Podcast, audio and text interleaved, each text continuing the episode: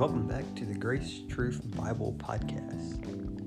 This is episode two in our mini series on whether or not there is more than one gospel found in the scripture.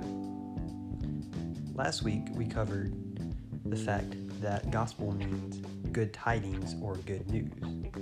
We stated that there is more than one gospel preached in the scripture. This week we will show this clearly from the scripture that there is more than one gospel, and we will compare two of these gospels with each other to show this fact. Understanding that there is more than one gospel is something that really opened my eyes and helped me with right division. If you see a different gospel being preached than the gospel of grace, then you know the book is not for this dispensation or your participation. The gospel of grace is the gospel we preach today. It is very simple. It is found in 1 Corinthians 15 1 through 4. If you have your Bible, I encourage you to turn there so you can see for yourself. We will be covering multiple scriptures, and I encourage you to look at each one of them.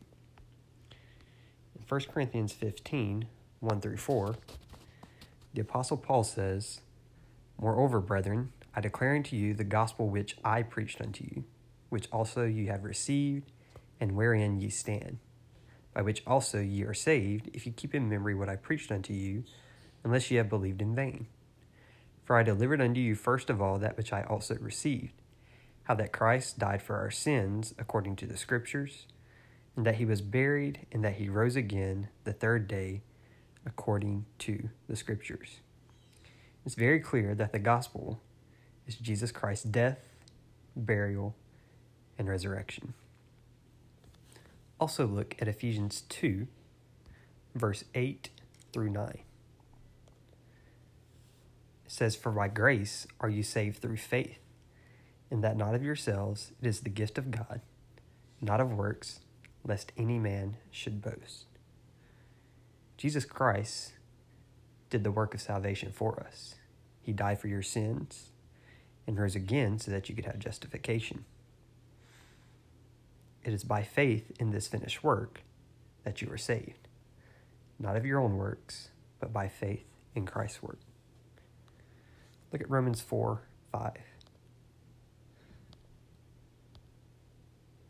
It says, But to him that worketh not, but believeth on him that justifieth the ungodly, his faith is counted for righteousness. It's to him that worketh not, but believeth. Salvation is not of works, it's a faith. While you're there in Romans 4, drop down to verse 23.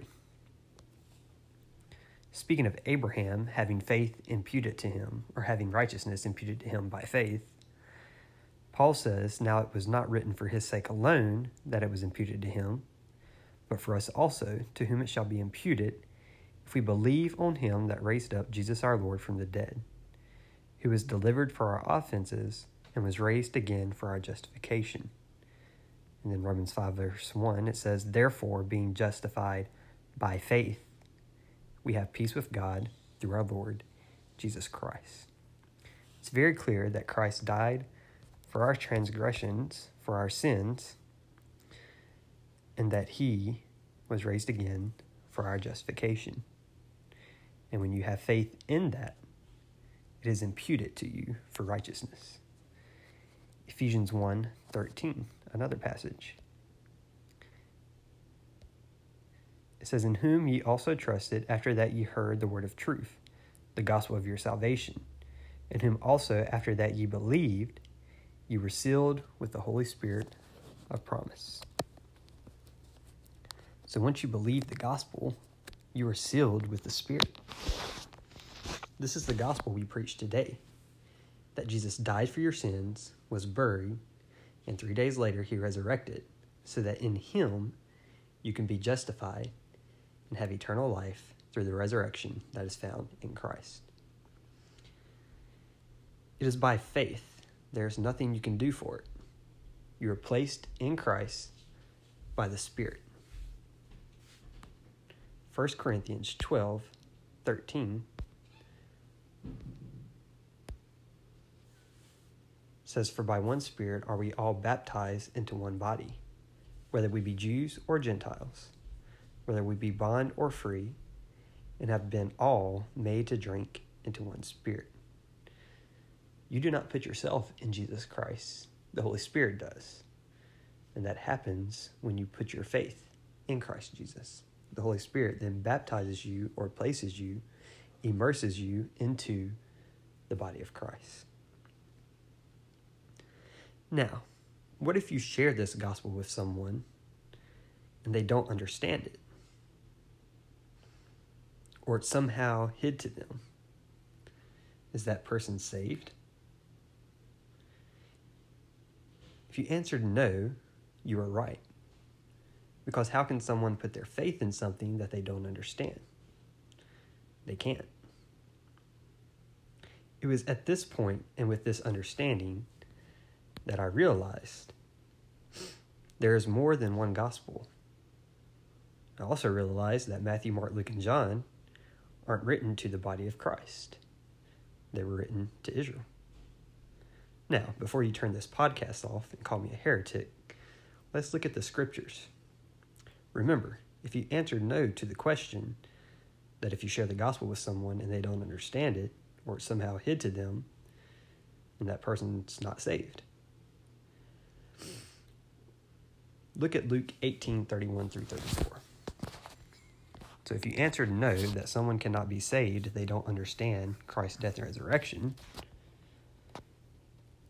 then consider Luke 18 31 through 34. It says, Then he, speaking of Jesus, took unto him the twelve, that would be the twelve apostles, the twelve disciples, and said unto them, Behold, we go up to Jerusalem and all things that are written by the prophets concerning the Son of Man shall be accomplished. For he shall be delivered unto the Gentiles, and shall be mocked, and spitefully entreated, and spitted on. And they shall scourge him, and put him to death. And the third day he shall rise again. And they, speaking of the twelve, understood none of these things. And the saying was hid from them. Neither knew they the things which were spoken. Now go to Matthew 16 verse 21 through 23. It says, From that time forth began Jesus to show unto his disciples how that he must go into Jerusalem and suffer many things of the elders and chief priests and scribes, and be killed and be raised again the third day. Then Peter took him and began to rebuke him, saying, Be it far from thee, Lord, this shall not be unto thee. But he turned and said unto Peter, Get thee behind me, Satan, thou art an offense unto me, for thou savorest not the things that be of God, but those that be of men. And then Mark 9, verse 31 through 32. says, For he taught his disciples and said unto them, The Son of Man is delivered into the hands of men, and they shall kill him. And after that he is killed, he shall rise the third day. But they understood not that saying, and were afraid to ask him.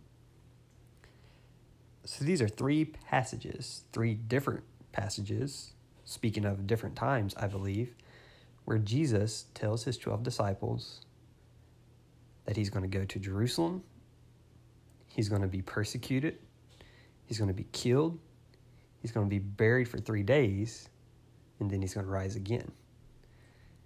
Didn't we just see that's the gospel that Paul preached? That's the gospel that we preach today for salvation, faith in Christ's death and resurrection. So Jesus is telling his 12 disciples this is going to happen. And in one passage, Peter rebukes him, says, That's not going to happen to you. Another passage, it says, It was hid from them. They didn't understand it. In Mark 9, it says they did not understand that saying and they were afraid to ask him. So if I share the gospel with someone today and they don't understand it, and they don't proceed to ask any questions, that person's lost because they don't understand it. You can't put your trust in something you don't understand. Now, look at Luke 9, verse 6. So we read Luke 18, where it says that the death and resurrection was hid from the 12. And of course, Luke 9 happened before Luke 18. If you look at Luke 9 6, it says, And they departed and went through the towns, preaching the gospel and healing everywhere. The they here are the 12 disciples. The 12 disciples are preaching a gospel but yet they don't understand or know the gospel of Christ's death and resurrection that Paul preached. So, what gospel are they preaching? Or are they simply lost, ignorant men? That's how most people proclaim or portray them, which also insinuates that Christ is a bad teacher or has bad taste in picking his top 12, but that's beside the point. But what if they were preaching and believing a gospel that was given to them at that time. Because the gospel of grace was not yet revealed, which would make sense since the death and resurrection hadn't even happened yet. The scriptures also confirm this. Look at 1 Corinthians 2, verse 7 through 8. It says, But we speak the wisdom of God in a mystery even the hidden wisdom which God ordained before the world unto our glory, which none of the princes of this world knew, for had they known it, they would not have crucified the Lord of glory. So Paul here says he speaks the wisdom of God in a mystery. A mystery is something that was hidden, which he goes on to say, even the hidden wisdom. Verse 8 None of the princes of the world knew it, for had they known it, they would not have crucified the Lord of glory. God kept the purpose of Christ's death and resurrection for salvation to all men. He kept that a secret, He kept it a mystery. He kept it hidden until the right time for it to be revealed. And He revealed it to the Apostle Paul and commissioned him to preach this gospel of grace. He did not commission the 12 apostles to preach this gospel. We'll look at the gospel they preached here in just a minute. But let's look at a few verses to show that Paul was given the gospel of grace and he was the first commissioned to preach it. Look at 1 Corinthians 9:17. It says, For if I do this thing willingly, I have a reward. But if against my will, a dispensation of the gospel is committed unto me. Paul says the dispensation of the gospel is committed unto him. Now go to Ephesians 6, verse 19.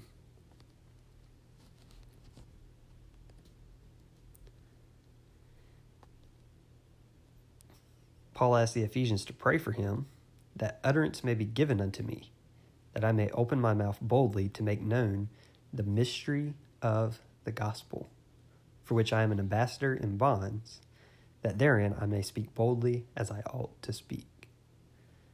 So Paul pray, uh, asked them to pray for him to make known the mystery of the gospel. So again, there was something secret about this gospel, right? There was a mystery of the gospel. Now go to 1 Timothy 2.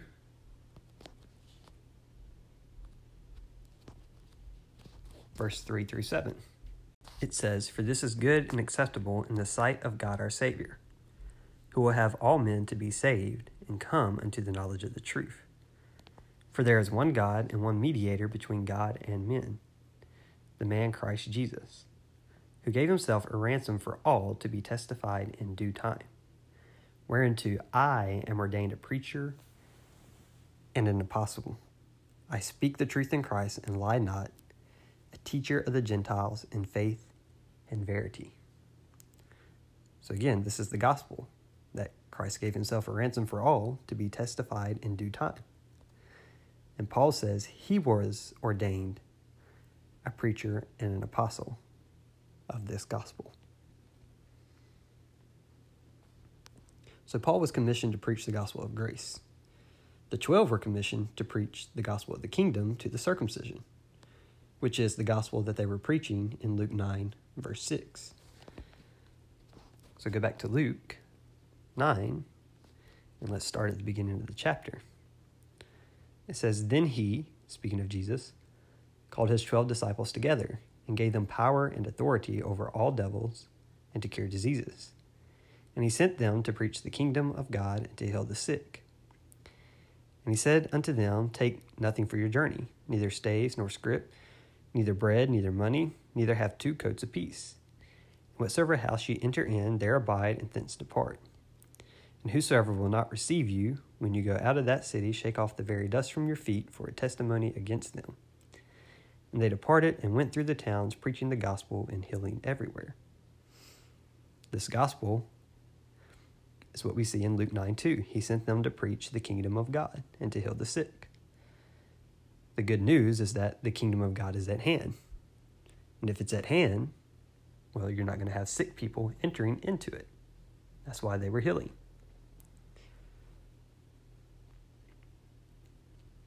Uh, this is the gospel preached in Matthew, Mark, Luke, and John in the early part of Acts. It was preached before Paul was saved and commissioned. Go to Mark 1. This is the gospel that John the Baptist preached. Says, The beginning of the gospel of Jesus Christ, the Son of God.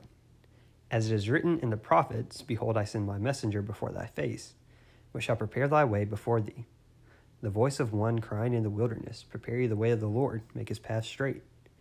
John did baptize in the wilderness and preach baptism of repentance for the remission of sins.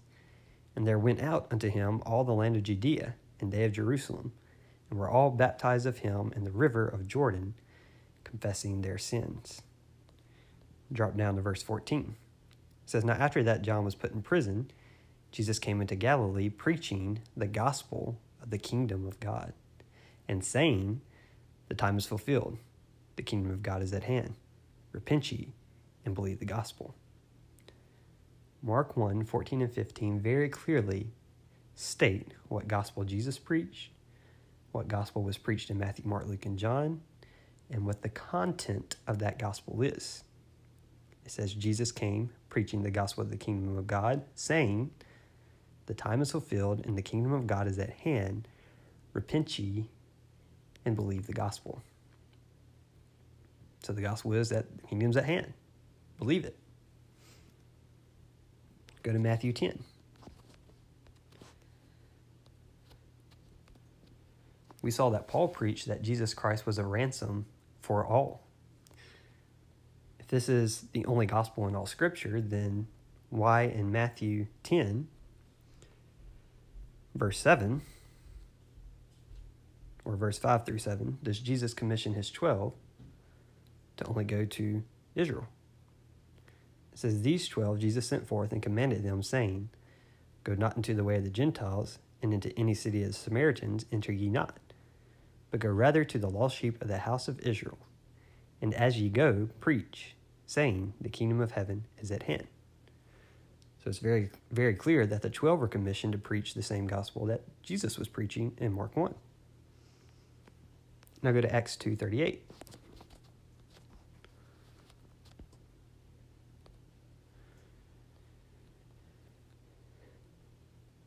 After Peter has convicted Jews for killing Jesus, they ask him in verse 37, What shall we do? Peter doesn't say, trust in the finished work of Christ for your salvation, but rather, he says, repent and be baptized, every one of you in the name of Jesus Christ for the remission of sins, and you shall receive the gift of the Holy Ghost.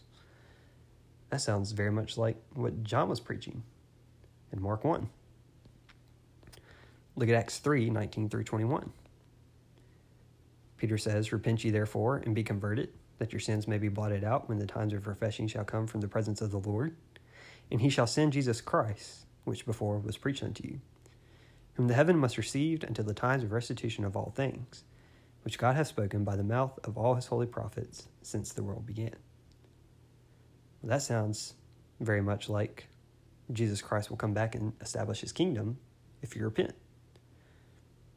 This sounds like the gospel of the kingdom, not the gospel of grace that we preach. Now, to give more evidence to this, go to Galatians 2, verse 1 through 7. Paul says, Then 14 years after I went up again to Jerusalem with Barnabas, and took Titus with me also. So Paul has been ministering for 14 years. Now he's going up to Jerusalem. He says, I went up by revelation and communicated unto them that gospel which I preached among the Gentiles, but privately to them which were of reputation, lest by any means I should run or had run in vain. But neither Titus, who was with me, being a Greek, was compelled to be circumcised. And that because of false brethren unawares brought in, who came in privately to spite out our liberty, which we have in Christ Jesus, that they might bring us into bondage to whom we gave place by subjection, no, not for an hour, that the truth of the gospel might continue with you. But these who seem to be somewhat, whatsoever they were, it maketh no matter to me, God accepteth no man's person. For they who seem to be somewhat in conference added nothing to me. But contrariwise, when they saw that the gospel of the uncircumcision was committed unto me, as the gospel of the circumcision was unto Peter. For he that wrought affection in Peter to the apostleship of the circumcision, the same was mighty in me toward the Gentiles. And when James, Cephas, and John, who seemed to be pillars, perceived the grace that was given unto me, they gave to me and Barnabas the right hands of fellowship, that we should go unto the heathen, and they unto the circumcision. Verse 7 clearly shows that Paul was given a gospel of uncircumcision, and Peter was commissioned a gospel of circumcision. These are two different gospels.